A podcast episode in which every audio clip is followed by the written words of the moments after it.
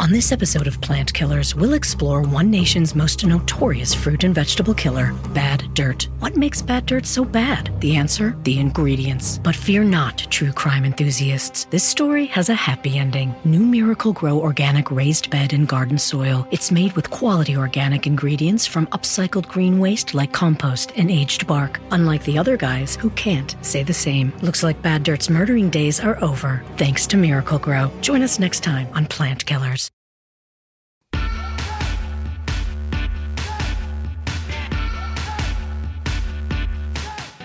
Hello and welcome to Hysteria. I'm Erin Ryan. And I'm Alyssa Mastromonaco.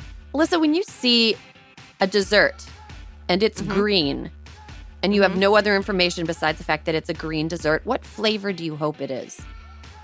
Pistachio. Oh, same. See, this is Right? why. Right? This what else? What why. else? Don't give me Key some lime. matcha shit.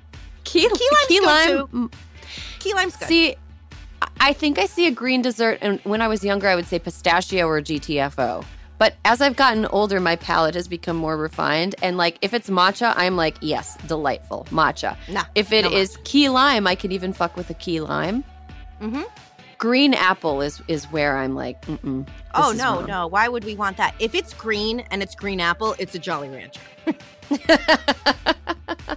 Yeah, I feel like there's some sort of like personality alignment. It's also cultural, right? Like if you grew up eating like green tea, Yeah. you're like you like the And flavor of matcha. Italian, and it's like Italian is very, there's pistachio everywhere. It's so good though. If you're in a Pistachio's so German household and someone gives you something green, you should fucking run. There's no acceptable green German dessert, I promise you. Uh, do not you want this cabbage cake? Cabbage cake, sauerkraut. This week, we are joined by Kara Klenk and Julissa Arce to take on the following questions. Are we actually on the verge of unfucking Wisconsin? How is collective grief rewiring our brains? And how can the perfect strudel recipe bring a family together? All this and more right now.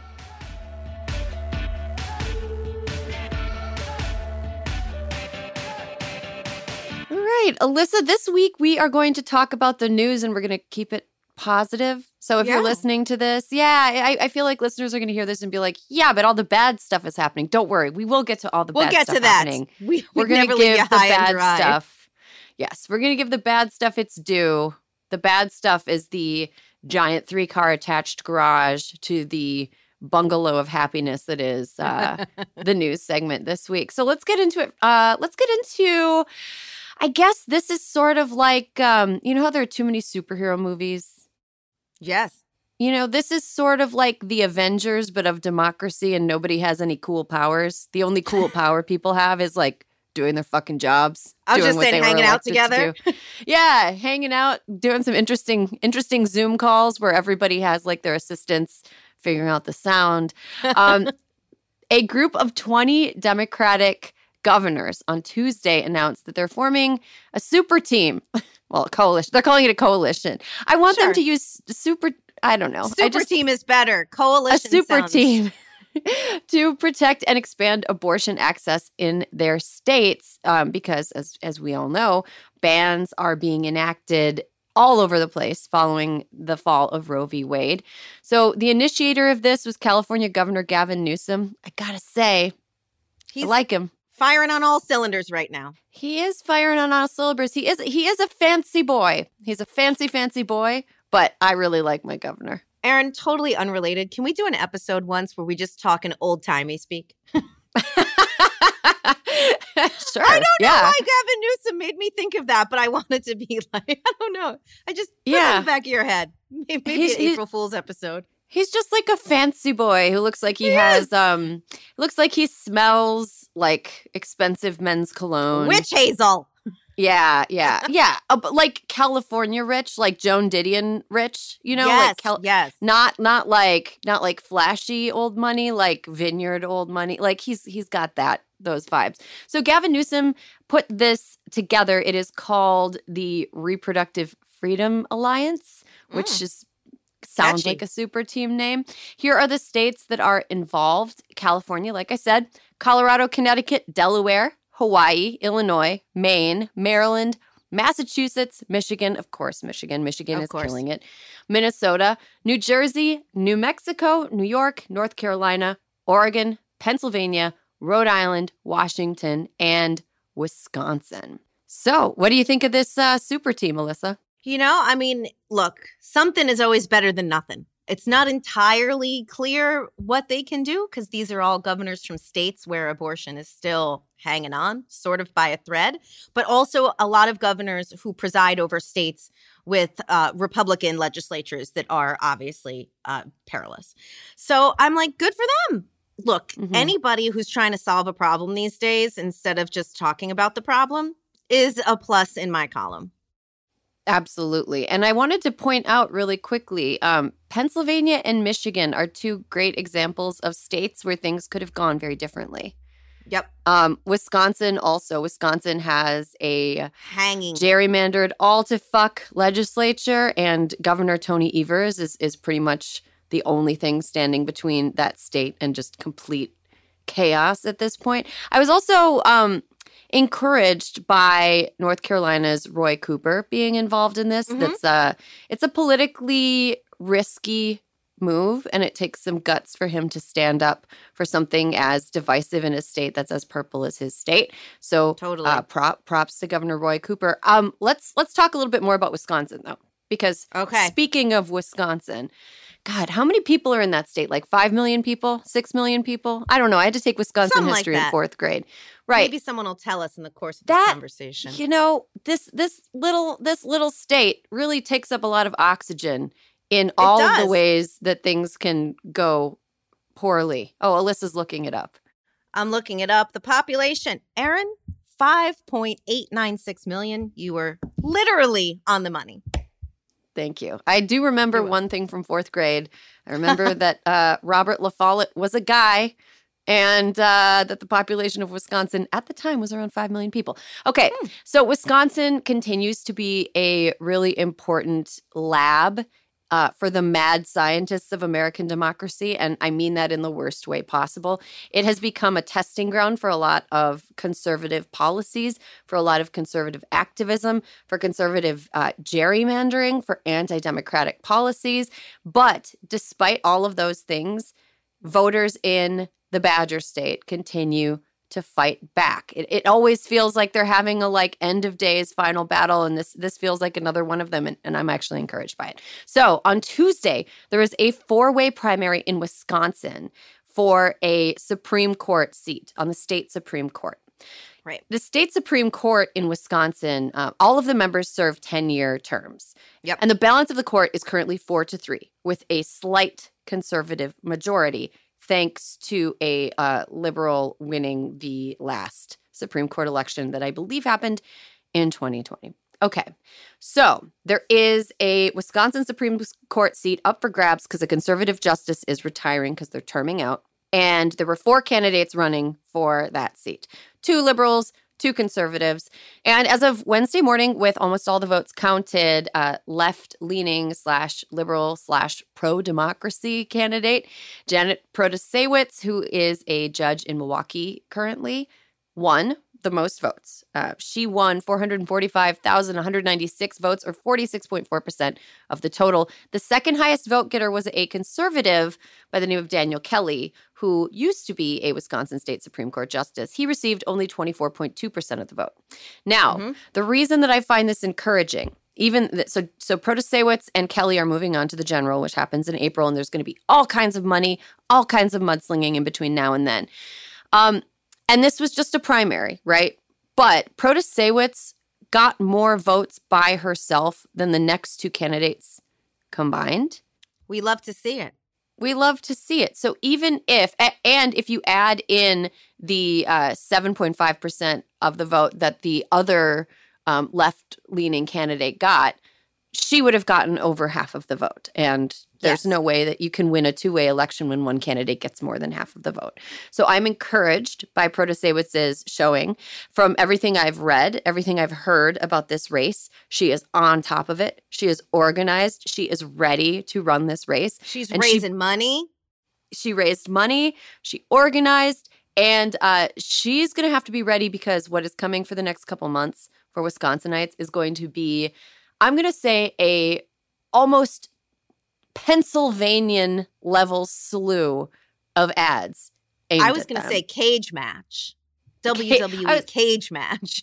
I, I feel like it's going to be like Fetterman Oz esque. The level yeah. of ads, the number of ads, the amount of money, the amount of attention. And oh, guys, I haven't lived in Wisconsin since I was 18, right? No offense. I just, college was elsewhere and I didn't really have a reason to move back. However, I care very deeply about what happens in that state. And if Protasiewicz wins in April, there are so many things Wisconsin can do. Remember how we were talking about Michigan? Yes. Michigan being a great example of how if you live in a state where it seems like things are stacked against you, you have to keep fighting because what happens if you keep fighting and you win is you get a Democratic governor, a Democratic state legislature, and a Democratic uh, state supreme. You you get the ability to get things done that you never thought you'd have the ability to do. So, right. what is in between Wisconsin citizens and getting things done that is that are representative to them and their interests is literally flipping this seat. If this seat flips, if the Supreme Court flips, the Supreme Court can revisit the way the state is districted. Right now, as it stands, I'm going to pull this up because I couldn't believe it when I read it. Um, Wisconsin right now is so gerrymandered that even if conservatives lose by something like 16 points, right they would retain control of the state legislature it is uh, an ex- bonkers yeah. It is an extreme. It is, it is a. Uh, it, it's called efficiency gap. Wisconsin's efficiency gap is so skewed in favor of Republicans that even if the state were not basically divided 50-50 between Democrats and Republicans, with Democrats having a slight edge, uh, Republicans would still win. That is anti-democratic. But the state yes. has really, really worked to try to entrench that. Flip this seat, you can revisit that map. Flip this seat, you can also overturn a pre Civil War area abortion ban that's still on the books, thereby protecting bodily autonomy for women across the state and for women in neighboring states, women from other parts of the country that might right. want to receive abortion care in Wisconsin. Um, it's a big, big election. Um, Alyssa, I know I've, I've been kind of like rambling about this, but I would love to no, hear your thoughts. I'm into it. No, what else is there to add? Like you're totally right. This is this is so important. And it goes to what you and I have been talking about for years. And it's not like we're geniuses or anything, but it's like it's coming down to all the local elections. That's what this is. It's like paying attention. Like, yes, when people run for president, it's exciting and whatever but these are the elections that are actually going to impact people's lives like this mm-hmm. this supreme court seat is i mean it is it is the it is the dam between between health in Wisconsin and not between women mm-hmm. having reproductive freedom and not. Um, and and it is uh, you can't overstate it, Erin, and I don't think you have. I also want to point out that conservatives have controlled the Wisconsin State Supreme Court for 14 years, and the proof is in the pudding, guys. The proof is in the pudding. Wisconsin has many, many great people in it, a lot of great ideas, great public university system that over the last 14 years has been just completely shat on by elected officials. Um, the state is going downhill and it's not because the people in the state of Wisconsin are bad. It's because no. the government fucking sucks. And this is this is like Wisconsinites' chance to start righting the ship. Who knows? Yes. Maybe Wisconsin can be the next Michigan. I would anything I would is possible. Anything, Anything, is, possible, possible, in America's dairyland. I just think if you take a look at the upper Midwest, like the Great Lakes Midwest, you know, Wisconsin, Minnesota, Illinois, Michigan, right? Yes. Imagine a cozy little little blue area up there, Beautiful the North Coast, if you will. It's, the North it's perfect. Coast yeah, I, I think Wisconsinites deserve to be fairly represented by both of their both their Supreme Court and their state legislature, and this this needs to happen. Oh my gosh, guys, all the vibes, all the vibes to voters in Wisconsin. Um, oh, let's talk about Jimmy Carter. I sounded Jimmy cheerful. Carter. Sound cheerful, uh, Alyssa. Why don't you talk you know about why? Jimmy Carter? Here's why we want to talk about Jimmy Carter. Because even though over the weekend we heard that President Carter had opted for hospice care now uh, at his end of life, um, which is sad, but it is really important to celebrate his life. And what is kind of awesome is celebrating his life when knowing he might hear everybody celebrate his life, you know, and Yeah. remember all the incredible things he's done. And I heard one, the Camp David Accords, where he ended the state of war that had existed between Israel and Egypt for uh, since 1948. Uh, big deal. Nobel Peace Prize in 2002. Huge deal for all of his um, like work being a humane humanitarian where he's trying to end conflicts peacefully around the globe. I mean, the man's incredible. All of his work with Habitat for Humanity, building building houses for people his entire fucking life. But I read a story that I had not heard before about Jimmy Carter, young Jimmy Carter, when he was known as Lieutenant James Earl Carter back in 1952. There was an incident in Canada known as the Chalk River uh, Nuclear Lab partial meltdown. It was a nuclear reactor outside of Ottawa. It partially melted down, and they called in a uh, a group of uh, Navy Navy folks from America. One of them was Jimmy Carter. And Erin, do you want to know how they like fixed the melting down nuclear reactor? Yes. Uh, Jimmy Carter led a team of uh, Navy men, and uh, they built a replica because there's obviously all this radioactive material. They had to have an. They had to have a full game plan before they went in and tried to disassemble this nuclear reactor. So they built a replica and learned how to take it apart piece by piece. And the reason that they had to do this is because maximum each one of these uh, Navy men. What the fuck do you call someone who's in the Navy? A Navy man? Midshipman? Midshipman? Midshipman. Midshipman. so. All these guys from the Navy. They could only spend 90 seconds in the reactor. They went in knowing that they could very well not have the ability to have kids because of all the radioactivity. And uh, they did it. They, they, and what he learned helped him deal with the Three Mile Island crisis later on in 1979 in Pennsylvania, which was a also terrible catastrophe. But I mean, Erin, this guy is a fucking hero. And I feel like everyone's like, oh, nice, Jimmy Carter. He's such a nice man. I mean, that's like some, as you would say, that's some metal shit. mm-hmm. Oh yeah. And speaking of metal shit, when he was not reelected in uh, 1980, when he lost, he got depressed like a normal human. Um, and he's talked about the fact that he got depressed after losing the election. But he did not quit doing the work that he set out to do. He just kept Right. doing it. It didn't. He didn't need to be the president to do the things that he wanted to do. Although it would have been a good, you know, I guess with the benefit of hindsight now, and knowing what a catastrophically destructive asshole Ronald Reagan was, Mm. I think maybe more people should have been depressed after the 1980 election, but that's neither here nor there. Jimmy Carter made it his life's mission, one of his life's many missions, to eliminate uh, guinea worm, which is a horrible What? disease. Yeah, I didn't okay. know this. This, see, we're He- sharing and caring today about Jimmy Yeah, Carter. the the Carter Center, um, which him and his wife founded. Him, by the way, Hall of Fame relationship. Jimmy and Totally. Rosalynn Carter, Hall of Fame relationship. Um, I think they were married for seventy five years, which is like crazy. Um, They co-founded the Carter Center, um, and one of the missions of the Carter Center was to eliminate guinea worm, which is a disease that that impacted billions of people around the world in the developing, quote unquote, developing world. And it's been eliminated from, I pulled this up, I think 70 countries. It's been eliminated Ugh. from 70 countries.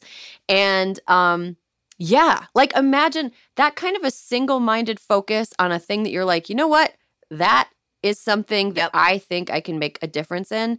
Like, it's incredible that he was able to do that. His work with Habitat for Humanity, when he was in his mm-hmm. 90s, he's out there swinging a hammer. totally. I- I- he he sets such a good example of what it is to care about your country and to show that you care by engaging in a way that is like not about gaining yourself money or fame or right. Uh, cable news contracts. He was out there rolling up his sleeves and actually doing shit. And I wish I wish more people would look to him as like an example of of how to age in this country and how to how to matter to this country and God, what a good guy. I also want to add one final thing. Um, I have a friend that I jokingly put myself in his phone as Jimmy Carter like years ago. And now uh, we're not like close friends, but every time I text him, it comes up that Jimmy Carter Jimmy is Carter. texting him. Like, so this past weekend, I was like, I'm still alive. And so it was pu- pulling up, popping up on his phone. that That- Jimmy Carter was. That is very It's- funny. Jimmy Carter, thank you for your service. Thank you for your service. Thank you for everything. And um, they're, they're, they broke the mold when they made him. And uh, hopefully we can try to put it back together again because we need more Jimmy's Carter. Um, do we want to talk about Don Lemon? Do we? We don't want to, but we should mention it, right? We can. It's a hot mess. Morning okay. TV is it's a hot mess starting at 6 a.m. on CNN. I gotta say, Alyssa, I have been doing the thing where I am at home with a baby a lot now. And um, I always thought that morning TV was something that, you know, if you're, it's something that you watch after you've gotten the kids ready for school or after you, you- when you're feeding the kids breakfast or whatever. I have not had a single moment of the time when I've been like semi staying at home with my daughter where I've been like, I want to watch morning television. not a Oh, one time. I watch it every day. Oh God, I don't understand. Like, I guess it's just not for me. But you'd think it would be for me, but it's not for me. It's, I mean, I don't know that it's, I mean, honestly, Erin, let's be honest. It is for me. It is, I am their target demo. I mean, I am, I am, it is the, it is the basicness in my DNA, but I have watched all of the morning shows. I, I mean, I flip between almost all of them, but ever since they, they launched the new CNN lineup, I was like really going to give them a chance. And Uh-huh. uh, it's chaos. There is no Yeah. other way to put it. It is Don Lemon. Listen, I don't know Don Lemon. He is not a I'm not a friend of mine. Not like I don't I just don't know him at all. But I'm telling you, I feel like maybe 10 p.m. was a better time slot for him, East Coast, Yeah. than 6 a.m. It Yeah. feels like he is struggling to not say some crazy shit in the morning. Right. Okay. So th- what he said was last Thursday when they were discussing the uh, presidential candidacy of former South Carolina Governor Nikki Haley. She's 51 years old, by the way, which is young. Young I'm by like 47 today. I am I am 47 is the new is the new 47 and I'm in you and prime. Nikki Haley would have been in high school. Could have been in high school at the same We time. could have been. Like Could've. just and and that's not saying that you're old. It's saying that like she's No, pretty fine. young. She's pretty young. prime. Right. There are a lot of like crappy things, mean things that you can say that are true about Nikki Haley, but what Don Lemon said is not one of them. He implied that uh, Nikki Haley at 51, quote, isn't in her prime. Okay. Like, I think what we were implying when we were discussing morning TV is that it is made for and with the intention made for women with the intention that women will watch it. Right. And uh, I don't know why a person who whose brain would even go there would be put in a time slot that is watched by so many people who would be directly offended mean, by that comment. Can you can you go back like if we think that time somehow represents progress, right? Could you imagine if Bryant Gumbel or Tom Brokaw or any anchor in the early 80s or 90s had said a woman wasn't in her prime anymore? It's unthinkable that those words would come out of someone's mouth. It is Yeah. unthinkable.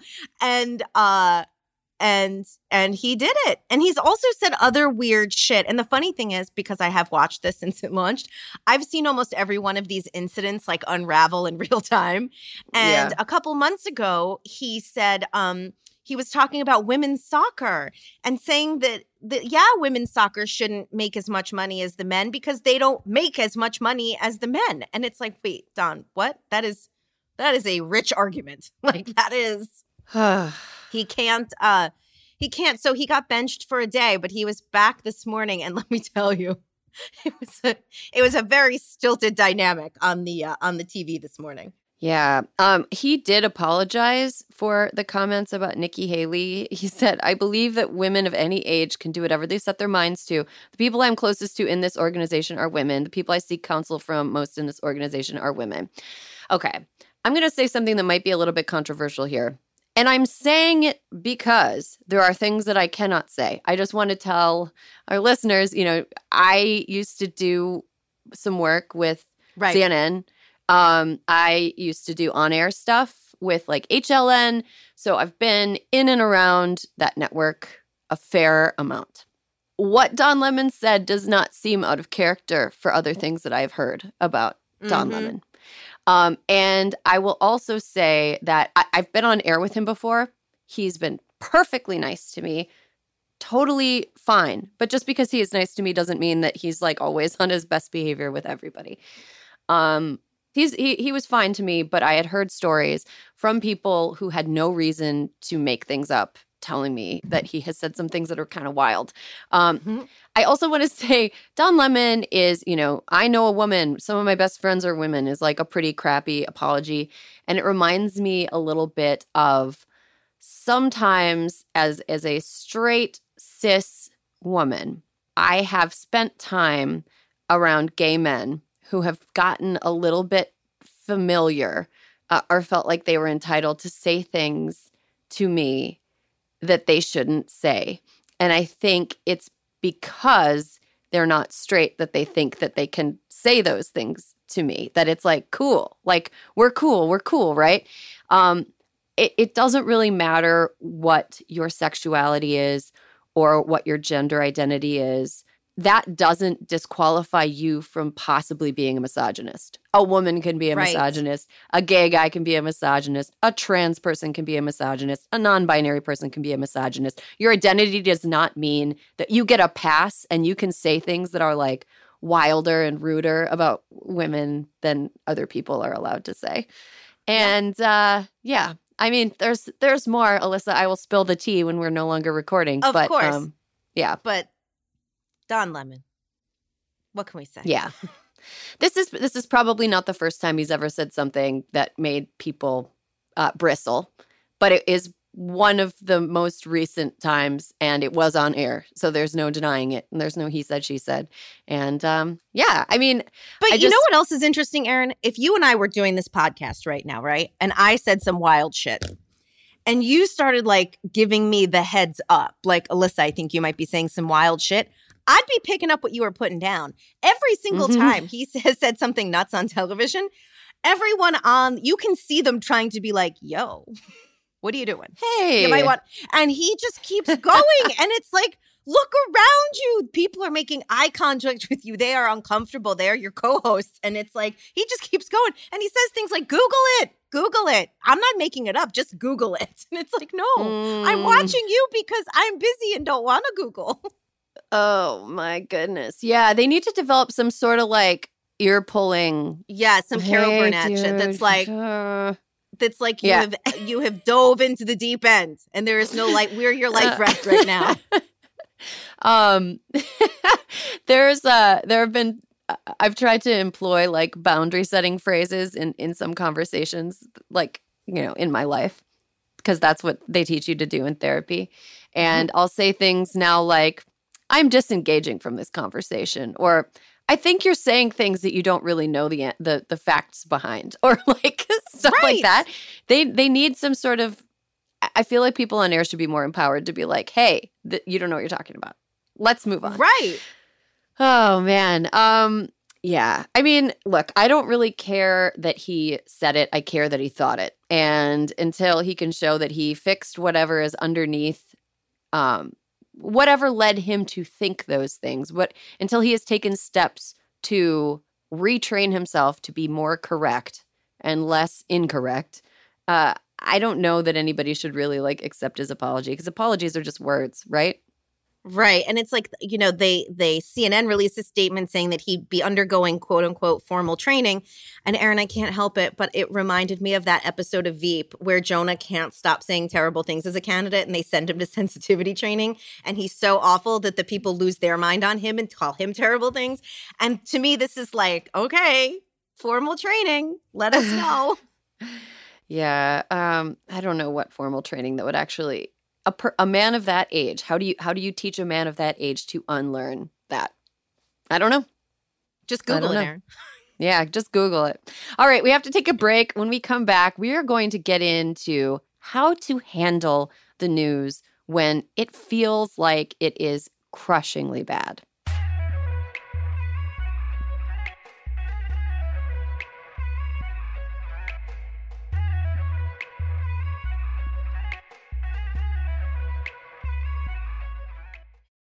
This episode is brought to you by IQ Bar. Power up your life with superior brain and body nutrition products from IQ Bar. Their plant protein bars are the perfect low carb breakfast. Their IQ Mix zero sugar hydration drinks replenish electrolytes, and their IQ Joe mushroom coffees will keep you focused all day long. Start each day right with IQ Bar's brain and body boosting bars, hydration mixes, and mushroom coffees. Their ultimate sampler pack includes all three.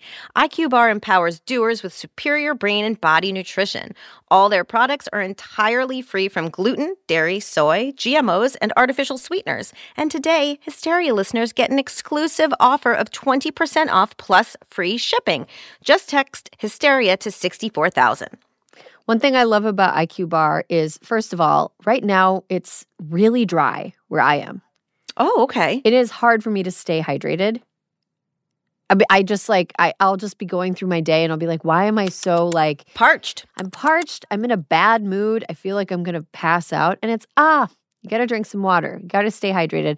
I really like their IQ Mix Zero Sugar Hydration drinks because it allows me to rehydrate myself at a time when I feel like the atmosphere is trying to take all my moisture away. Well, and sometimes you need more than just water. Sometimes you need more more than just water. I also love IQ bars because I love a portable breakfast. I love a grab and go breakfast, no dishes. Love something I can walk around holding and eating. I like something I can eat in my car without endangering the lives of me and every other motorist on the road. A breakfast burrito, not not the safest thing to eat behind the wheel. IQ bar, go ahead and do it. Good for you. Great ingredients. Helps you stay focused and alert throughout the day. And um, yeah, and you don't have to dirty any dishes. Refuel smarter with IQ Bar's Ultimate Sampler Pack. That's seven IQ bars, four IQ Mix sticks, and four IQ Joe sticks. And now our special podcast listeners get 20% off all IQ Bar products plus get free shipping. To get your 20% off, just text Hysteria to 64000. Get your discount, text Hysteria to 64000. That's H Y S T E R I A to 64000. Message and data rates may apply. See terms for details. This episode of Hysteria is brought to you by Vuori. Need the perfect Mother's or Father's Day gift? Check out Vuori Performance Apparel. Drawing inspo from the coastal California lifestyle, Vuori's products inspire others to live vibrant, active lives. I love that they're calling this the coastal California lifestyle.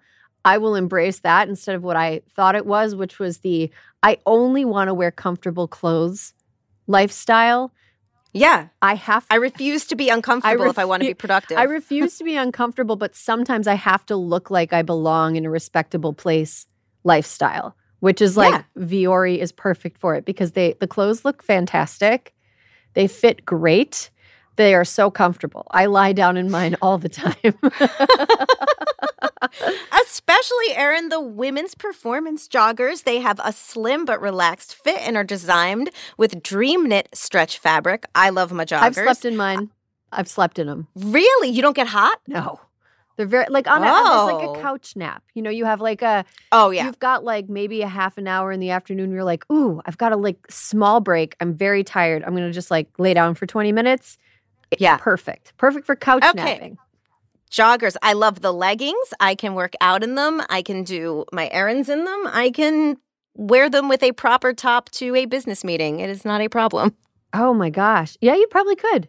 Just put Yeah, a, a totally. blazer and like denim shirt, denim, denim- shirt, oh, blazer, yeah. leggings. So easy. 100%. And of course, the men's core shorts. They have a classic athletic fit, falling just above the knee, while the Sunday performance joggers are made from recycled performance stretch fabric. I got my dad some men's core shorts. He wears them to mow the lawn. it's perfect. He is like I think my my dad is one of those people that just like beats the crap out of his clothes. He'll wear them until they're they look like a security blanket that a 30 year old Yep. still has, where it's just like a ball of string, and you're like, Um, Our dads are the same. yeah, yeah. But um, my dad has had his for like a couple years now, and I think I, I saw him wearing them the other week when I met up with um, family on a on a short weekend trip, and they still looked great. It was like, Dad, your clothes still look new. So fancy. Vuori is offering Hysteria listeners 20% off your first purchase. Get some of the most comfy and versatile clothing on the planet at vuori.com slash hysteria. That's V-U-O-R-I dot com slash hysteria. You'll also enjoy free shipping on any U.S. orders over $75 and free returns. Go to vuori.com slash hysteria and discover the versatility of Vuori clothing. All right, people, we all know the stakes of the 2024 election are high, whether it's keeping the Senate, taking back the House, or stopping Republicans at the state level. If you're ready to make a real difference, sign up for Vote Save America's 2024 volunteer program. And just to make it interesting, we're pitting you against each other. Vote Save America will sort you onto a team, east or west, and you'll compete with a community of other volunteers to maximize your impact on the ground with opportunities tailored to you and the causes you care about. The team with the highest volunteering stats could secure the biggest prize of all, the continuation of American democracy. Head to votesaveamerica.com slash 2024 now and get ready to organize or else. This message has been paid for by Vote Save America. You can learn more at votesaveamerica.com, and this ad has not been authorized by any candidate or candidates committee.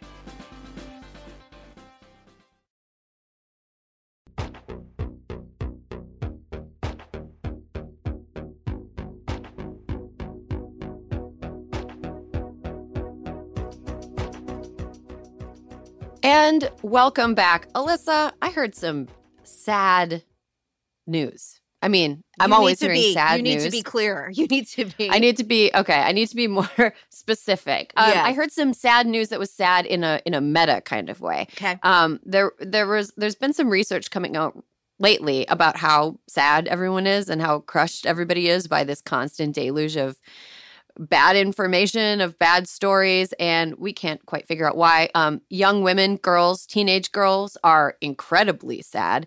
The amount of um, the amount of violence against them is uh, increasing especially for members of the lgbtq community. Um, and a lot of them are reporting feeling depressed um, feeling you know like hopeless and uh, that's that's something that nobody quite knows why and there's a lot of kind of guessing going around like oh they're on their phones they can't connect with each other uh, but we really don't know what is at the root of like a massive trend downward in the uh, collective mental health of young people.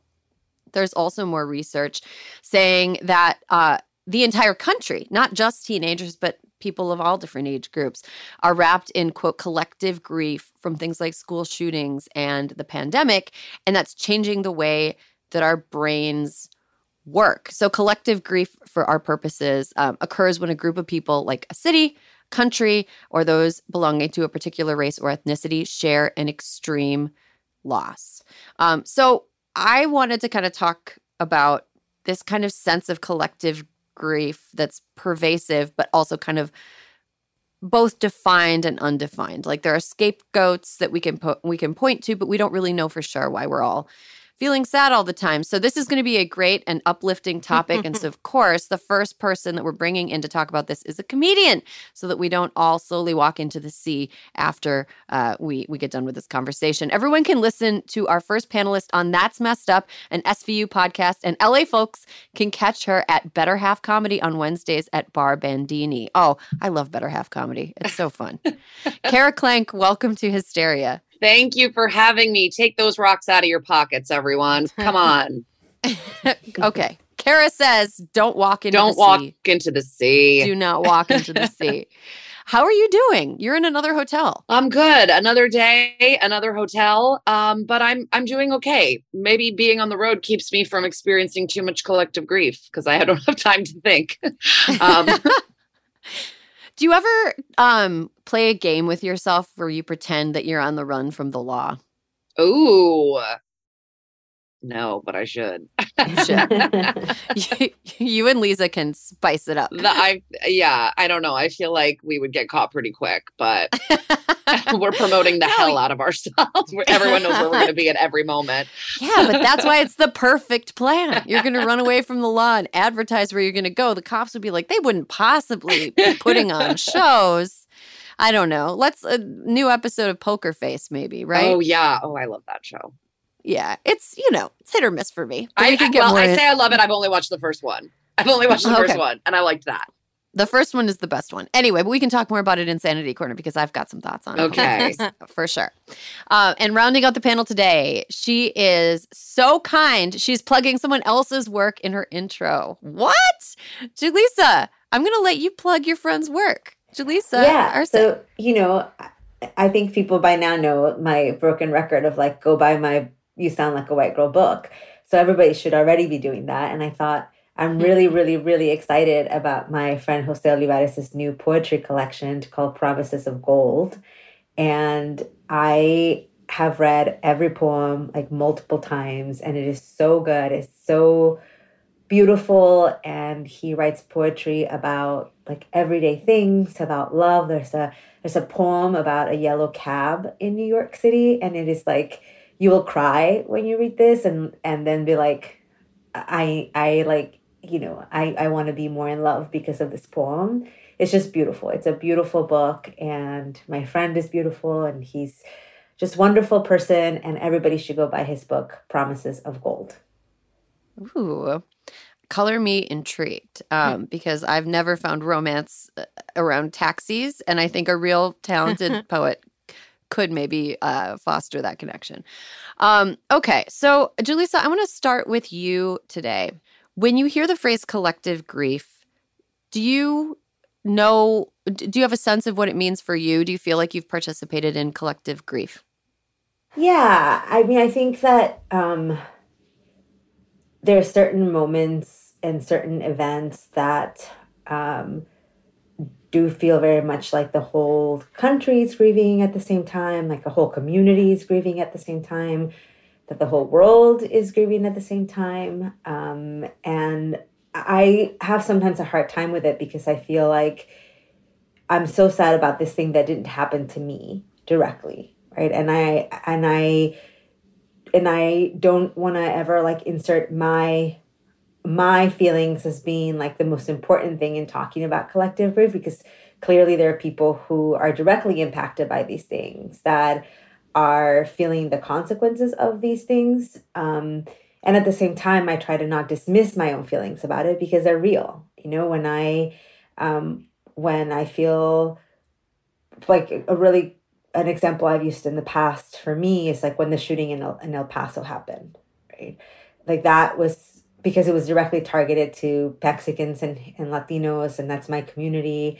Like I definitely felt like so depressed about it for such a long time.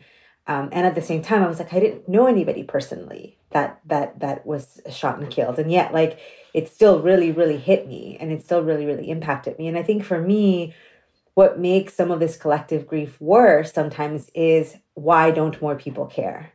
You know, like when I see sort of the apathy um, of of people uh, about certain events and not others, right? Like, I mean, listen, I was really sad about uh, when Notre Dame um, burned, you know, like I was really sad, like like a lot of people were.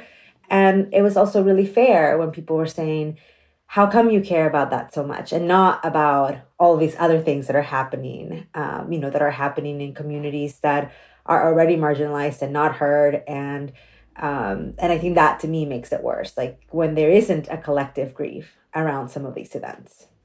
Mm-hmm. Kara, uh, what do you make of the term collective grief? And do you um, have you ever found yourself kind of caught up in it? Yeah, I mean, I definitely have for sure have. I mean, I feel like the summer of Black Lives Matter that was that was the, of the George Floyd protests and everything. I was just feeling like so like despondent about like the state of the world.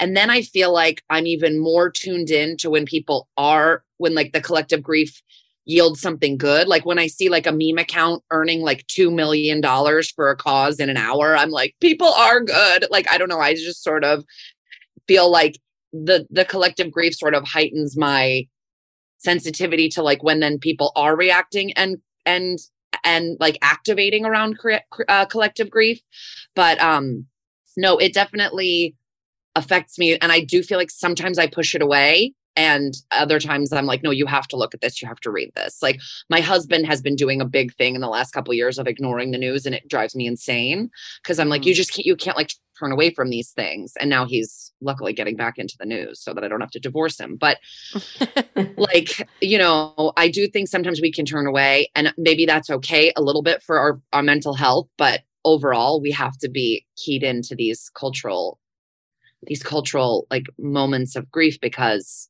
I don't know, what are we without them? It's, mm-hmm. it feels like we're already so isolated on phones and screens and social media and things that we're talking about. And so sometimes I do feel like that these big things are bringing people together in a weird way. I don't know. Mm-hmm. Well, there was the, the the piece that I brought up at the beginning, um, which is from CNBC about how collective grief kind of like rewires our brains. Mhm. Um, that makes sense what you're saying, Kara, about like checking in and checking out, and Julissa, what you were saying about like you know understanding that you know not centering your own feelings in in your response to uh, a bad event, but also acknowledging that your feelings are valid. Um, I have noticed that a change in the way that I react to bad news or ba- bad news, like tragedy. And I'll use the earthquakes in Turkey and Syria as an example. Um, I cannot stop thinking about it. I cannot stop thinking about it. Um, it- and it's just like the scale of it is like unfathomable to me. I I can't like wrap my head around it. Um, I like you know, and again, this not trying to cen- to center my own feelings or emotional response here, but one of my like recurring nightmares is like earthquakes. I live in an earthquake zone. I've been into in like minor LA, you know, rumbles where everybody runs to Twitter and is like, "Hey, earthquake," um, and imagining the fear that these people must have endured as their houses like collapsed around them and looking for their families and I, I, I don't know why but I can't stop like watching videos of like there were there were videos of these two little girls being rescued sisters and the the older sister was like holding the younger one. And and I and every time I watch something like that it just like feels like it's scraping something. It's it's like a raw wound almost you know and and like trying to wrap my head around what these people are going through and just my heart sort of breaking for them. I don't think 5 or 6 years ago i would have reacted in the same way and and i think that part of it is i don't know maybe it's just the way that like having a kid sort of like rewires your brain and like really supercharged my whatever parts of me were really empathetic i feel even more strongly like that. But i do feel like in some ways my just push to just constantly like look at videos read articles uh, tr- try to try to give money like worry about the people think about the people think about what they're going through. Ha- it's like maladaptive in a certain way because like there's not i can i can't do anything. You know what i mean? I'm not i'm not there. I'm not pulling people out of the rubble. I'm just sitting here in the safety of my comfortable house and my comfortable life and feeling bad about what other people are going through. And i don't know what what's going on there. Alyssa you're like nodding your head. You were when you worked in the white house you were like right up I saw in it when terrible things. Um, I think so. A couple things. One, just as as we talk about this, I feel like social media and the twenty four seven news cycle has so much to do with it because, like when I was growing up. I can remember the truly terrible things that happened, like the big news stories. And all of them, even then, even as a little kid, you could be like, that would never happen to me. The shuttle exploding, you know, the things that you would see on the nightly news, they were things that would never happen to you. So you would feel badly, but you wouldn't, there wasn't a like, my God, this is happening and it can happen to anyone. It's not like that it can happen to me, but it's like it can happen to anyone. And now you see, like when we were watching what happened in Syria, and you're right, like when I was in the White House, part of my job was coordinating uh, interagency and White House responses to tragedies. So I was on the phone with people in Newtown hours after the shooting. I was in Haiti two days after the earthquake. Um, and you know my my job in Haiti was helping to repatriate American bodies. Like that's fucking weird shit. But that's that's not even what gets me now so much. It's like Julissa, you were talking about El Paso. Well, part of that, part of that isn't even centering yourself. I don't think it's like for me, I go to the fucking Walmart. You know, that's all those people did. All they did was fucking go to Walmart that day. And I think that that is part of, you know, I go to the last time I went to a really big concert with my best friend, we were sitting at Madison Square Garden and I look around. She's like, oh my God. I was like, yeah, if something happens, we go up and over and that's the exit. And like, that's how we think now because any, almost any of these things that we see on the news can absolutely happen to any one of us. And so part of like my, like when I see what's happening in Syria and Turkey, I started thinking, well, you know what? So much of what happened is because Erdogan rolled back. Um, he basically forgave all of these contractors who had not uh, built to building code. And if you look at the map overhead, you can see that all the buildings, the, the hospital's still standing because it was built to code, but these other buildings weren't built to code. And he forgave all of their, uh, all of their, um, you know, things violations. I guess is the word. And so then we see what happens in East Palestine, Ohio. Well, guess what? It can all happen fucking here too. And it is happening here because Donald Trump rolled back the regulations in 2017 that would have directly affected the brakes on trains carrying uh, hazardous chemicals. And so it's like there's just like this weird time where it feels like no one's fucking looking out for each other and we're we're making ourselves less safe instead of more safe and and to me that's why it's so hard to watch the new. I mean, even like the local news like you guys i live in the in the woods i live in the woods and i go to the bakery last week and they're like oh did you hear about the shooter down at the votech school and it's like what the fuck are you talking yes yes there was a guy who showed up with a gun and everyone was okay but like it literally all of these things can just kind of happen anywhere and i think that that is whether it is police violence, whether it is natural disasters, like it's just what we're seeing through the news and social media is like it's everywhere. And I think that's what makes it hard to move past it or not think about it all the time. You know, that's that's my two my two cents. Mm-hmm. Uh, Kara, did you have any? Have there been any weeks to you, like news weeks, that you were like, "This is so bad that it's becoming overwhelming for me"? Like I feel Oh like we've had a, a bunch like in a, Yeah. as as like millennials, we've had like a bunch of them. Can you recall any like specifically like that? Oh, I can't. I mean, I can't. Like, I definitely know that there were some weeks that were like shooting, disaster. Like, yes, I can't remember specifically. But it's because there have been so many. Like, I, I don't know. It's really. I do think we're do. We try to do a little bit of self protection. Like, I try to talk it out with people, and I'm like, uh, like it just feels so. You feel very helpless, but I can't. I mean, I remember like when Trump got elected, I was like in such despair. I feel like that I felt so sick all the time. And I had, I followed that account called Unfollow Trump, where it's like you don't want to give Trump a follower because your one follower is going to make a big dent in his following or whatever. But like, um, and I had it set to an alert. So my husband was like, Kara, you wake up every morning and you read to me the crazy shit Donald Trump is saying. Like, what's wrong with you? And I was like, wait, you're right. And I think that was the first time I was like, I need to sort of do a little bit of protection from consuming constantly or I'm going to go crazy. But I I mean honestly one of the last things that happened that really got me was that that snowstorm in Buffalo. I mean just like people Yeah. dying that just went out to go get something and like they couldn't get to them and like I just, but then, like, back to what I was saying earlier, like, I saw this woman that took in this old man, this nurse, and like nursed him back to health. And Oh, his hands that. were like about to freeze off. I couldn't send money fast enough. I mean, I was on Mm. that woman's GoFundMe immediately, like crying, you know? So it's like, I don't know. I I do feel like what you're what you're saying. Where what can I do? I'm so I'm far away. I mean, you can give money, and that feels like a little bit. And you can be, ha, be have awareness and talk about it with other people, but it just you really do just feel so helpless, and especially in those weeks where it's like da da da da da. Like I get a little newsletter every morning that gives me ten news things, and sometimes I read through it and I'm like, how am I going to get out of bed right now? like this is Mhm, crushing.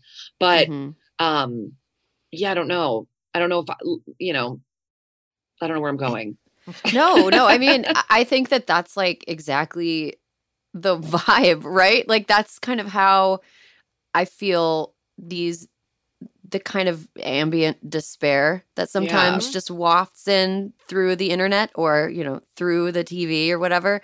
Um, or sometimes like in your backyard, you know, because things happen, you know, like Alyssa was saying, things can happen anywhere at any time to anybody. Um, I think that it just kind of leaves you with this feeling of like helplessness. And um, Julissa, I wanted to pivot to you really quickly. And you're talking about El Paso.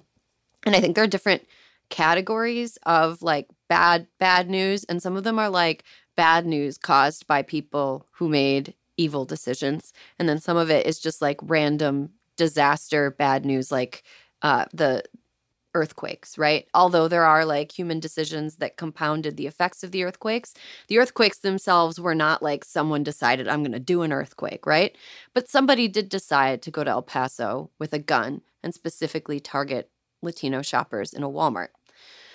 Does some of our grief center for you, Julissa, around the awareness that evil like that exists? Or the awareness that an, a destructive person, all it takes is like one destructive person to ruin like dozens, hundreds, thousands of people's lives?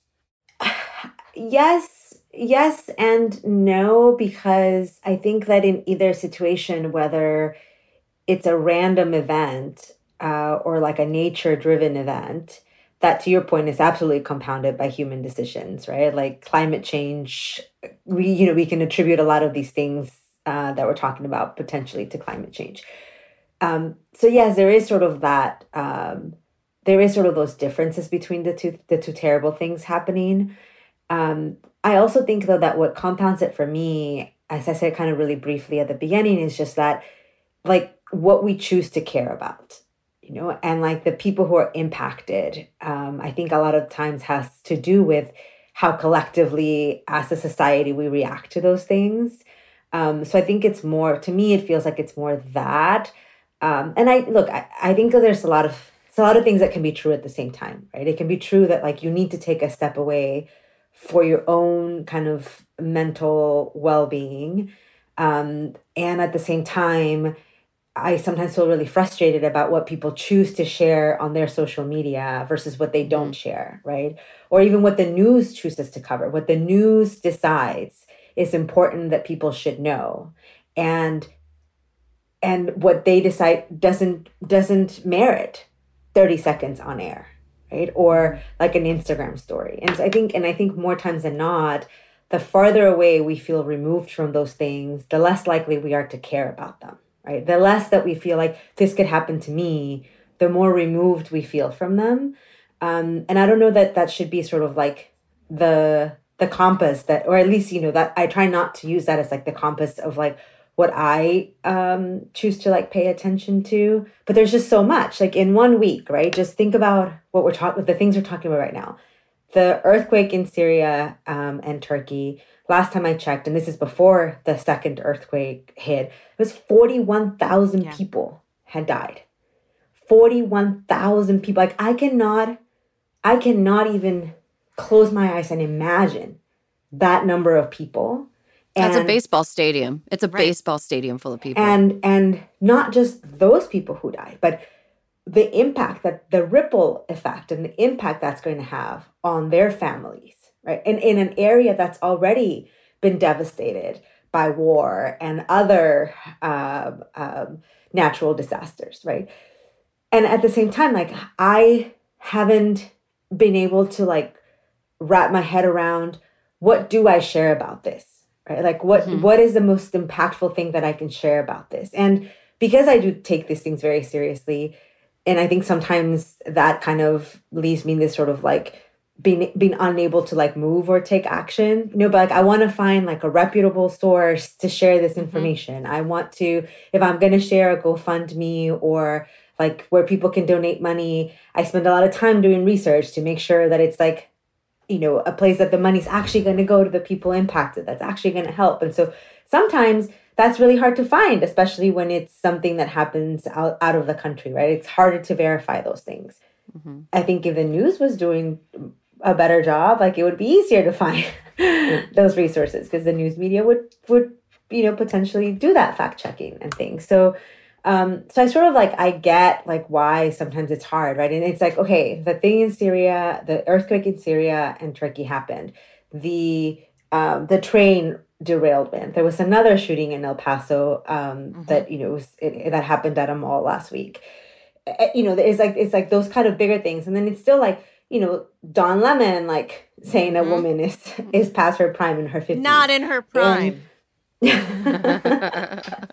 it's like all of these things and I honestly like I wake up and I think okay, today I'm to I'm to share about this. I want, you know, I want I want to I want to amplify these news. And then like by the time I get to like potentially posting something about it, it's like something else happened. Right. You know, and it just just, feels like you can't keep up. Like I can't keep Mhm. up. And then I end up sharing nothing because I'm like, uh, uh, I don't know what to do, and I just freeze. Right. There's also at the same time, I guess we've all kind of lived our lives partially online, right? And we work in jobs in some ways where our livelihood is tied to our online activity or we can use, you know, online to like promote ourselves or whatever. It sometimes it feels like disasters and this is maybe me being cynical or terminally online are sort of mined for like clout. Like Kara Mm. you know like right after um right after notre dame burned right i'm sure i don't know why i singled you out but i feel like you and i would probably both have been annoyed by this in a similar way um a lot of people were posting pictures of themselves looking real cute The in front of notre dame Stop yourself.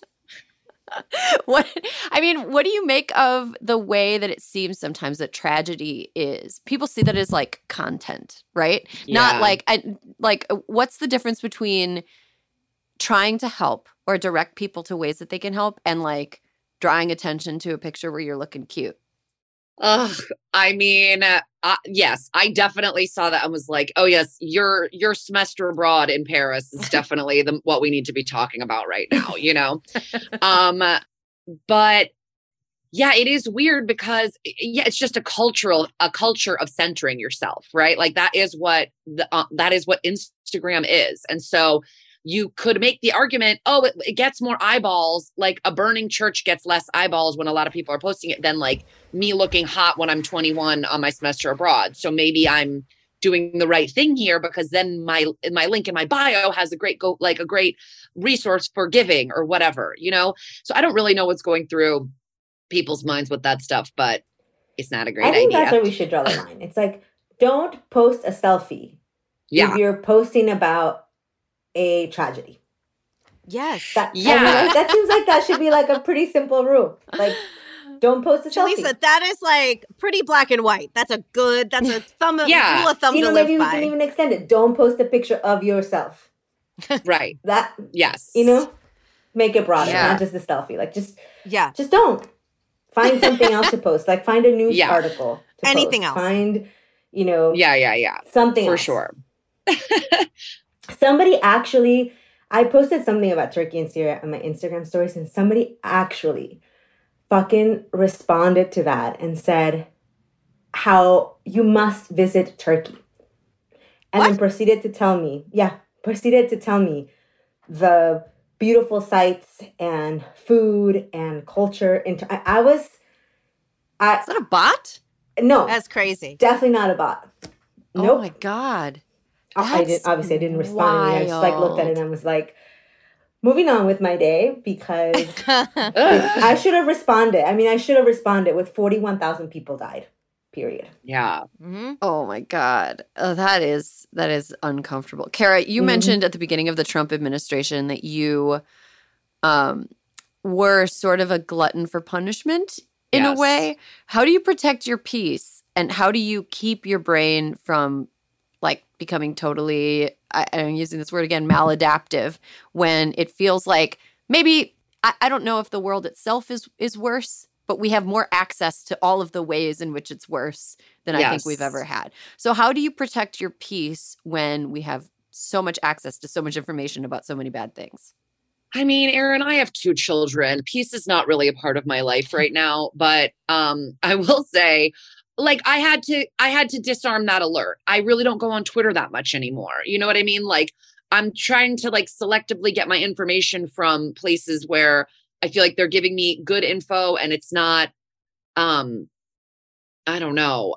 Like it- it's not like more discourse. Like I just want to sort of like soak in the information from reputable sources and not be like in a comment section, I guess. That's how I protect my piece is staying out of the comments. And um yeah, I think that it's it's I mean it really is just like putting down the screens a little bit. I hate to be like a mom about it, but like and and I'm not great at it all the time, you know, but I do think we just need to like take a step back, be with like when I when a big tragedy like that happens, I definitely am like, okay, how can I help? Where can I give? What can I share? And then it's like one when you feel like you've sort of done for the moment what you think you can do, you can take a step back and then don't forget about it, like revisit it. But I, yeah, I just don't think there's a comedian named June Diane Raphael who says, I'm not going to take that on right now. It's like a line that she says, I actually have it on a t shirt and it just says, not going to take that on. And it's just like, we can't, you have to protect, like, we can't take everything on, you know? Mm-hmm. So I, you know, I do have the t-shirt. It's very small on me. So everybody, if you're gonna buy it, size up. Alyssa, how about how about you? Like, how do you protect your? How did you protect your peace when you were like repatriating? yeah, I mean, Alyssa, I can't. It was, you know, back, it was almost easier because I was doing something, you know? Yeah. I mean, that's the, it's, it is in the case of, of, of Haiti, which was, I mean, guys, you see me now. You never would have believed that I was hitchhiking around Haiti, like trying to get to the airport to do my. I mean, it was it was crazy. And the things that I saw, I was just like, you know what? This is really hard. I was with Tommy Vitor. We slept at the embassy on the floor together, and uh, we were like, okay, this is this is what we're doing is going to put a family at peace. Like we're bringing them peace. It's terrible, but this is what we're doing. And the other stuff we were doing was like helping to with helping with the the army uh, to figure out how planes could be bringing in supplies and making sure people were bringing the right supplies. And so you feel like you're helping. And that was actually much easier than now looking at things on the one hand, being a total fucking narcissist and being like, oh God, I know what I would do right now, you know, which is why one of the one of the people who I love to support whenever there's a natural disaster, my go-to is Chef Jose Andres. He is feeding the he is feeding the victim, the survivors, he's feeding the the people who have been in the tragedy, he's feeding the relief workers who are there giving to themselves. And if it, there's like one person who I feel like he's he's there within hours of anything and his team is doing things that are literally like like the things that I felt and maybe this is helpful, I don't know, but one of the things that I learned, um, you guys, I might cry. Um, one of the things that I learned from Craig Fugate, who was our FEMA director, who I traveled to all these places with, um, especially we spent a lot of time doing um, a hurricane superstorm Sandy in New York. And he said that when you are dealing with someone who has been in a tragedy, the best thing you can help them do is give back, give them back some control of their life, right? So if you have the choice between donating your clothes to someone, if you have this choice, right? Donating your clothes to someone or donating Target gift cards, donate the Target gift cards because then these people who have lost everything, you know, can go and buy themselves a pair of jeans or something that makes that makes them feel like they have control, you know? And so I think that like when I try to that's what I always try to think about. It's like, you know, helping is not the time uh, a tragedy is not a time to clean out your closet necessarily, right? Like, think about what's actually gonna help people who, in some instances, have absolutely, absolutely nothing. Like, like one of the one of the stories that I had read about the shooting up at the Buffalo grocery store. Well, guess what? It was a food desert before that grocery store. And so the people in that community, that was their grocery store. Who the fuck wants to go back to that grocery store? And so uh, someone in the town had set up the essentially a GoFundMe slash Instacart where people could people could order food and have it delivered to their house until they felt okay enough to go back to the grocery store once it reopened because so many so and I come from a town where I grew up where so many people walked to the grocery store you didn't want to have to get in the car and go. And so anyway, I feel like the thing that makes it a little bit better is if you actually think about what people need. You know, posting is great, but post about the person setting up the Instacart, you know, so that people can get their food and and and and figure out how to give people some choices. And and uh, that's that was my very circuitous way of saying that another one of the things that Craig Fugate always used to say was that food is the most one of the most important things. Like to just you don't give people just a bunch of processed shit that doesn't expire and is totally shelf stable. Like yes but give them one meal a day where they can sit down and eat something delicious and feel nourished. And so those are the things that i try to do. But like ugh, tragedy's terrible guys and it's and it is it's honestly it's really it is hard for me a lot of times like when i think about stuff like that to not just want to go back and do it all again. But you know that's the other thing. Relief workers try to give them some relief I mean, like they are seeing things that none of us will ever, ever understand. Those workers in Syria and Turkey, I mean, God, God bless them. And so, you know, always, I always try to remember the relief workers too, uh, who have yeah, done it's the like things. the Mister Rogers look Exactly. for the helpers thing. Exactly. Sorry, didn't mean Yeah. to get teary. Can't help it. No, I I mean, I I can't imagine having seen what you've seen and helped out with in a, in the way that you've helped out. And and I think that your point about feeling as though you're doing something is really salient and uh just feeling as though you're actually providing a material improvement to people who have experienced some kind of unimaginable loss of things that they shouldn't have ever lost Right. um, it is something that's that's really important. Um, well, Alyssa, those were really good tips, and um, I think in our show notes we should put a, a summary of some of them um, for our listeners if you want to go back and get Alyssa's tips for how to help. Because Alyssa, your tears should not be not be in vain. No, I Is this the first time? No, I cried. I cried one other time when Petey, my cat Petey, passed away. Julissa was there Well, for that. I, think, I was maybe was on there. that I feel like I I've think you you guys cry were on that- before, Alyssa. I think that was I think it's you guys give me a cat. Oh, also maybe when I've talked about Newtown. There are certain things you kind of squish them down and you you Yeah. try to go like Yeah. you know, but you can't. You start talking about them and it's good. Means that we're alive, right?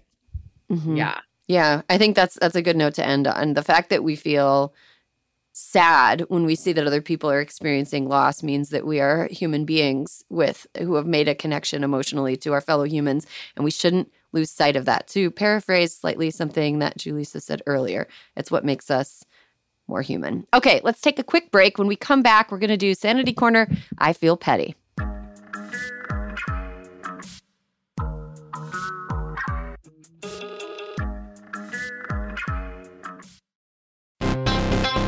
Donald Trump can't leave the courtroom, so just to rub it in a little, Pod Save America is going on tour. He's probably asleep right now, but if he were conscious, he'd be so, so jealous. The Democracy or Else tour begins in Brooklyn on June 26th, followed by Boston on June 28th.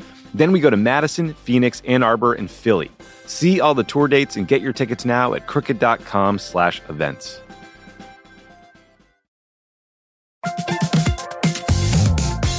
Guys, it's been a rough year. It's going to get rougher, and you deserve a little treat for not going insane yet. You could head to the local tiki bar and tell the bartender, do your worst.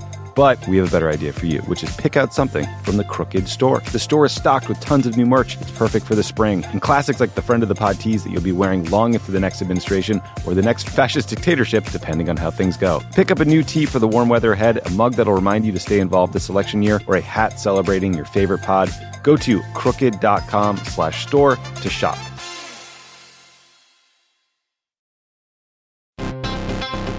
All right, people, we all know the stakes of the 2024 election are high, whether it's keeping the Senate, taking back the House, or stopping Republicans at the state level.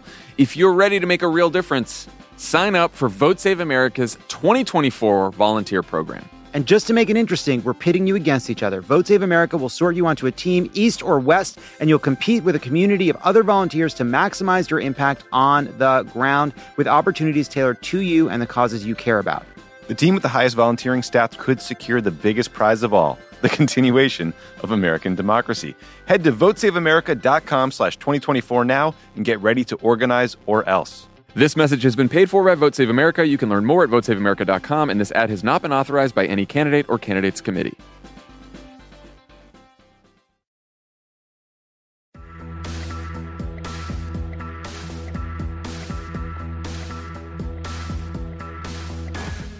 And welcome back. Alyssa, we have an announcement for the class before we get to Sandy Petty. I love this new this new vibe. Announcement for the class? Yeah. I feel like it works. I mean, Car- when Caroline was like, I don't like housekeeping, I was like, well, come up with something better. And then she did. So Thanks, Caroline. can't. Thanks for coming up with a good, with something better than housekeeping. Although I will make fun of you for not liking the word housekeeping because that is, I don't know. It seems very, it seems very like Caroline to me, right? To to just be like, I hate this one word and we're not using it anymore. Okay. no off years. The important work of political and civic engagement doesn't just happen every two years. 2023 has critical elections, starting with a must win Supreme Court seat in Wisconsin, which we talked about earlier Yes. this episode. Vote Save America's No Off Years program is here to help you stay engaged throughout 2023. Right now, you can donate to our No Off Years Fund to help get out the vote in Wisconsin ahead of their April election and sign up to stay in the loop on what's happening and how you can get involved via remote and in person volunteer opportunities, targeted donations, and more. Just head to votesaveamerica.com to get started. All right, now let's get to Sandy Petty. I'm going to go first because I've got one kind of waiting in the tank. Mine is a sanity corner slash I feel petty. It's something that's keeping me sane, but is also causing me deeply petty feelings. And that is Peacock original series Poker Face.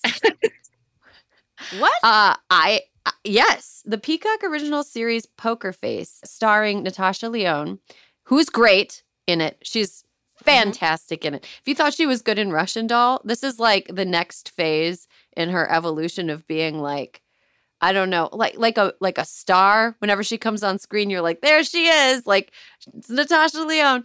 Yeah. Um, it's a mystery of the week show about a woman who has this ability to tell when people are lying. And um, here's what is keeping me sane. It is like endlessly watchable. It is so fun. Uh, every episode is like kind of a self-contained world. There's an episode with Judith Light in it, and it is so good. It is so good. Um, it's really fun. Um, the thing that I'm feeling petty about is that it is really inconsistent in terms of quality. Like I am along for the ride. I'm on. I am in. Yes, 100% totally. I love this. Love the vibe, love the way it's shot. Um, but the quality of the episodes are just like wildly variable. Like the first episode is amazing. The Judith Light episode is amazing. There are other episodes where I'm like, I completely do not buy into the premise of this show. I do not buy into the premise of this murder. I don't buy into this. I don't. I don't buy the performance of this person.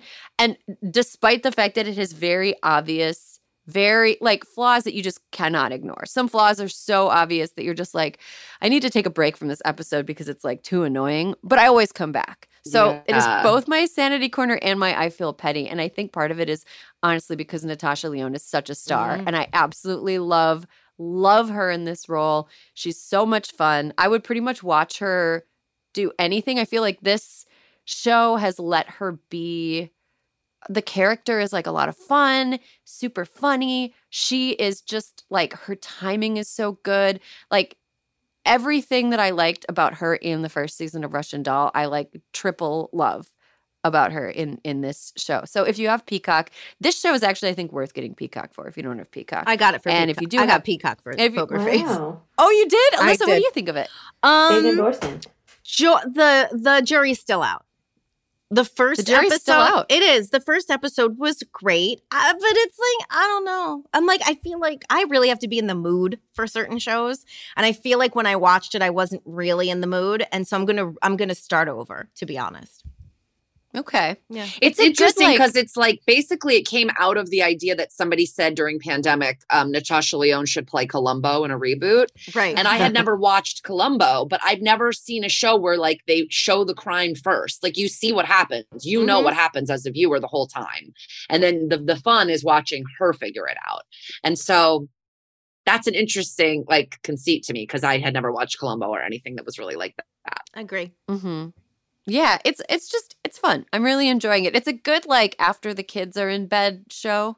You know where you you don't. oh no, wa- I like- show it to my kids. They need to see that. no, I mean they can see it. That's totally fine. You want to get your kids acquainted with murder early so that they do not themselves be murdered. Yeah. Um, but like it's no, it's like an after the kids are in bed show because it's like not stressful. It's all wrapped up in like the one, you know, the one episode. Uh, for the most part, except there's like an A plot that carries over from the first episode Sure, throughout the season that sort of is like this in, like danger pursuing her. Um, but like it's it's not too stressful. It's not scary. You're not gonna have nightmares from it. Um, I'm I've I like get nightmares from scary movies now, so I can't do scary movies before bed. So it's a lot of fun. Um, Alyssa, are you going to do Sanity Corner or I Feel Petty? I this have a week? Sanny. And it's Nice. really a thank you to our listeners because uh, this week is the 10th anniversary of my Oma having passed away. And her gift to the world, among many things, was making her strudel. And so, so many of our listeners had sent recipes. And I found the perfect recipe. My mother agrees, my dad agrees. And so for our birthdays this week, I made strudel and for the anniversary of Omi's passing, which is the day after my birthday, because as a true German Frau, she waited until the day after my birthday to pass away so that it would not be on my birthday. But we had it and it was like, it was such a joy. I gave it, I saw my mom last night and I brought her the strudel and it was just like, it sounds so silly. It just brings us such joy. It's like she's there with us, and I would not have it. We would not have it were it not for everyone taking my call for the recipe so seriously, specifically about how there was like sour cream involved and it's not crispy. And so, wow. anyway, several listeners uh, sent in uh, recipes that I basically smushed into one, and it is perfect. So, thank you. You made my week very sane. Oh, that is. Uh such a good story. It's it's so lovely. It's like so nice.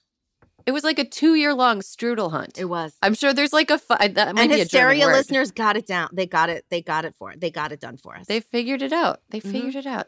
Amazing. Okay, Julissa, are you feeling petty this week, or do you have a sanity corner? Well, I don't know how to follow that. I, now I feel like I should be warm and fussy and tell a good story. No, no.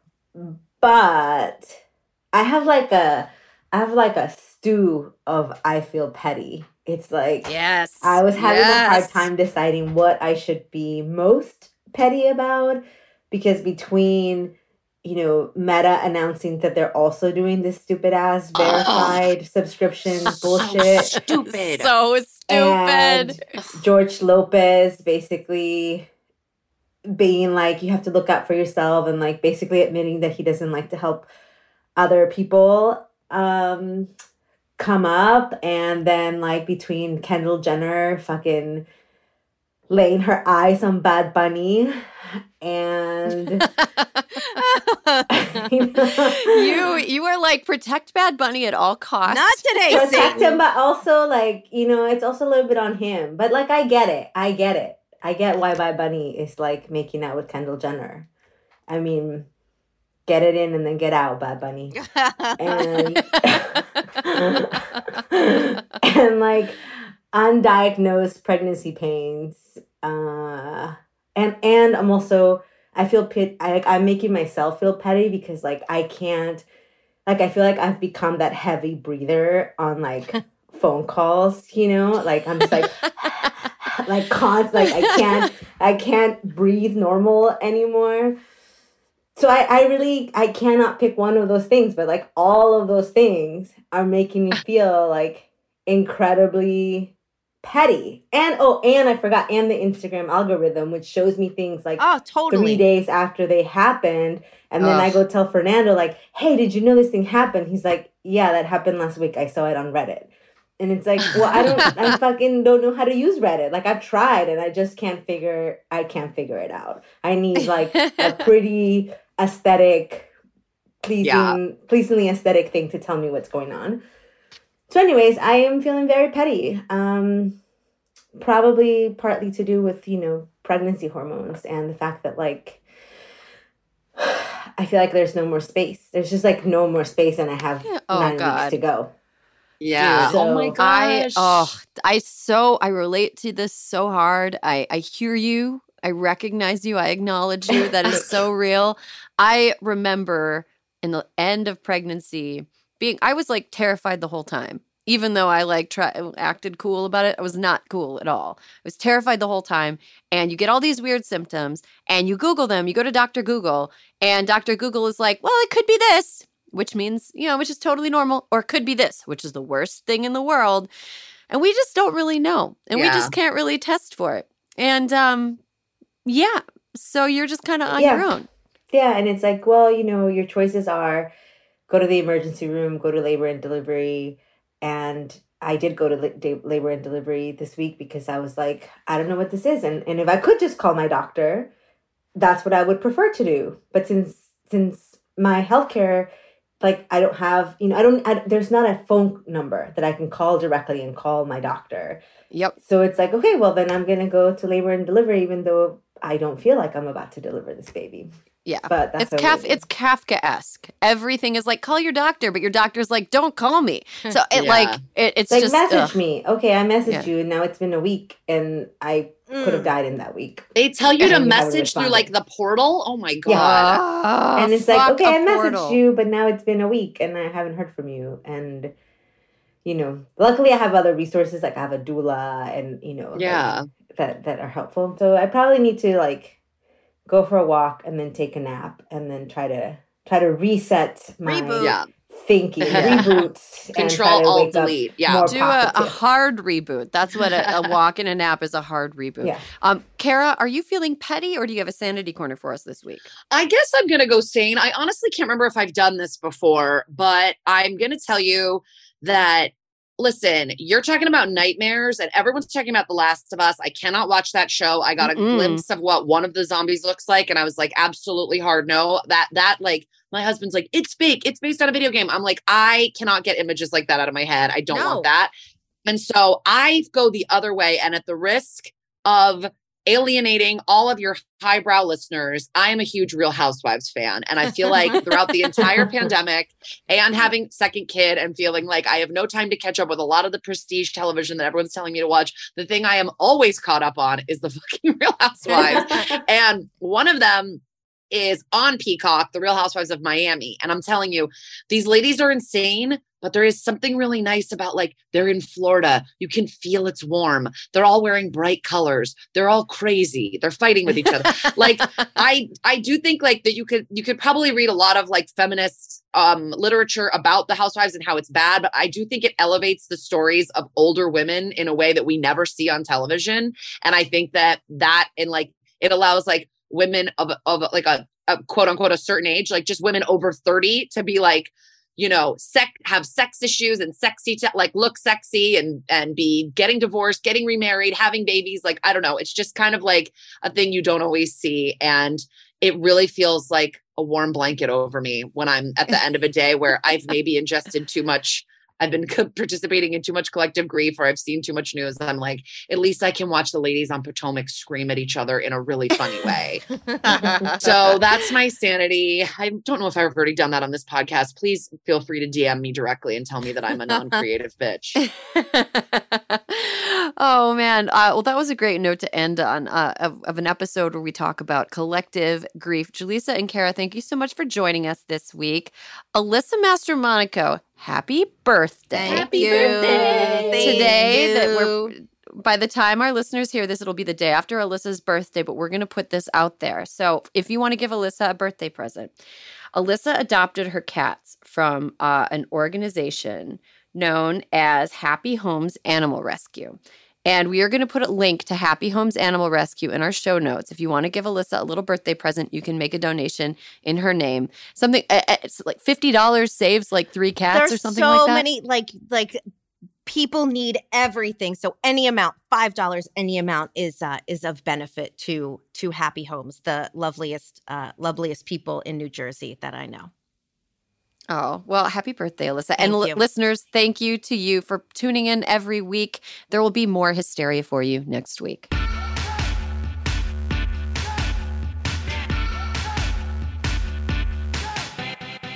Hysteria is a crooked media production. Caroline Rustin is our senior producer.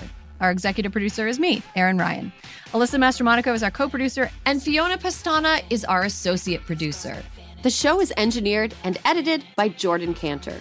Thank you to our digital team, Nar Melkonian, Mia Kelman, Milo Kim, and Matt DeGroot.